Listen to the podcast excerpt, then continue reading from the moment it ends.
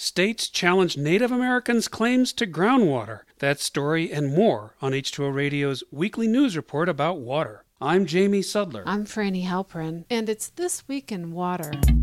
There is a water case so significant that last week 10 states, from Nevada to Texas, asked the U.S. Supreme Court to review it. A federal appeals court recently ruled that the Agua Caliente tribe has a right to groundwater dating back to the creation of their reservation in the 1870s. That could mean that tribes have federally protected rights to surface and groundwater that would give Native Americans priority over rights created under state law. The Desert Sun reports that the Agua Caliente tribe sued agencies in 2013, asserting that they had rights to groundwater under its reservation in Palm Springs, California, and the surrounding area. The Ninth Circuit Court of Appeals agreed, and if its ruling prevails, the case would set a powerful precedent for other tribes across the country, strengthening their claims to groundwater. There's no guarantee that the High Court will take the case. However, it seems more likely because the U.S. U.S. Supreme Court has never been asked to rule on Native American claims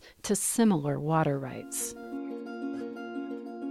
While attention has been focused on the rhetoric between Donald Trump and North Korean leader Kim Jong un, a dire humanitarian crisis is facing the people of Kim's country drought and famine. The United Nations warned late last month that the lack of rain could be the worst for the country since 2001. This year, a severe dry spell hampered the planting season for rice and cereal producing provinces. Famine due to drought is not new in North Korea. CNN reports from 1995 to 1999, about 2 to 3 million people died from hunger. In 2016, the UN said that about 40% of the North Korean population was malnourished. Now, the UN Food and Agriculture Organization is calling for other countries to donate more food.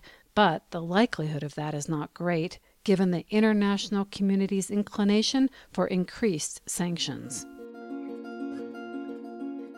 Scott Pruitt, head of the EPA, is dismantling the agency by closing offices, eliminating staff, and rolling back regulations. And he's doing so as secretly as he can. Interviews conducted by the New York Times of 20 current and former EPA employees reveal that Pruitt takes extraordinary steps to run the agency behind closed doors literally. Some told the Times that doors to the floor with Pruitt's offices are locked and employees must have an escort to gain entrance. Some are also told not to bring cell phones to meetings and not to take notes. Pruitt has armed security with him 24 7 and sometimes makes important calls not from his own office, but elsewhere. An example of the stealth of Pruitt's method in rolling back rules is how the agency has reset the definition of the waters of the U.S. under the Clean Water Act. Staffers were told to eliminate an assessment by the Obama administration's proposed rule that showed favorable economic results. A report was then prepared saying that there was no economic benefit to preserving wetlands, when the earlier version showed a benefit of nearly $600 million. The process to change the analysis was done overnight without the usual examination that can take up to months or even years. Pruitt's secrecy has recently drawn a lawsuit lawsuit. The state of California is suing the agency because it allegedly failed to comply with a request for documents that might indicate whether Pruitt has conflicts of interest. The suit is aimed at stopping Pruitt from being involved in rolling back rules over which he sued EPA while Oklahoma's Attorney General. An EPA spokesperson denied the allegations.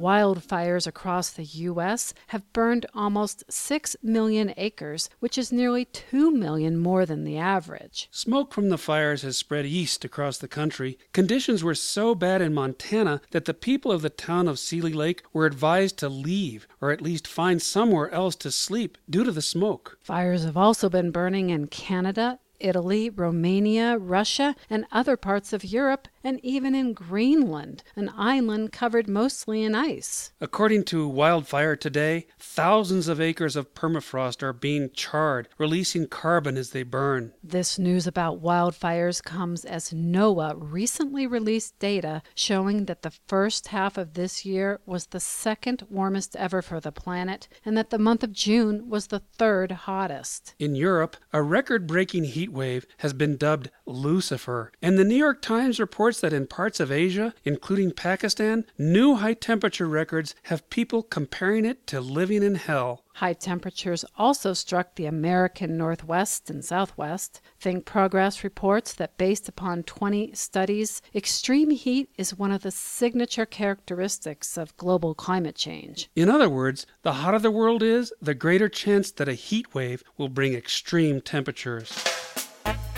Finally, seems like climate change has a sense of humor. Last week, a floating art installation designed to raise awareness about rising waters sunk during a severe storm. An environmental art project called Wetland, that looks like a partially submerged home, was inspired by images of houses flooded during Hurricane Katrina and Superstorm Sandy. But last weekend, the artwork that's built on a houseboat collapsed after it took on water from heavy rain and was pummeled by debris floating down the Schuylkill River in Philadelphia. Ironically, the artist Mary Mattingly had created the work as a commentary on climate change. According to WHYY, the installation included solutions like solar panels as well as a water garden that might help coastal residents adapt to environmental damage. The Philadelphia Inquirer reports that the plan is to lift the boat from the river bottom and tow it to a location to assess the damage. That undertaking could cost thousands of dollars, and it's not clear who will ultimately foot the bill for removal, but it's fair to say it won't be cheap.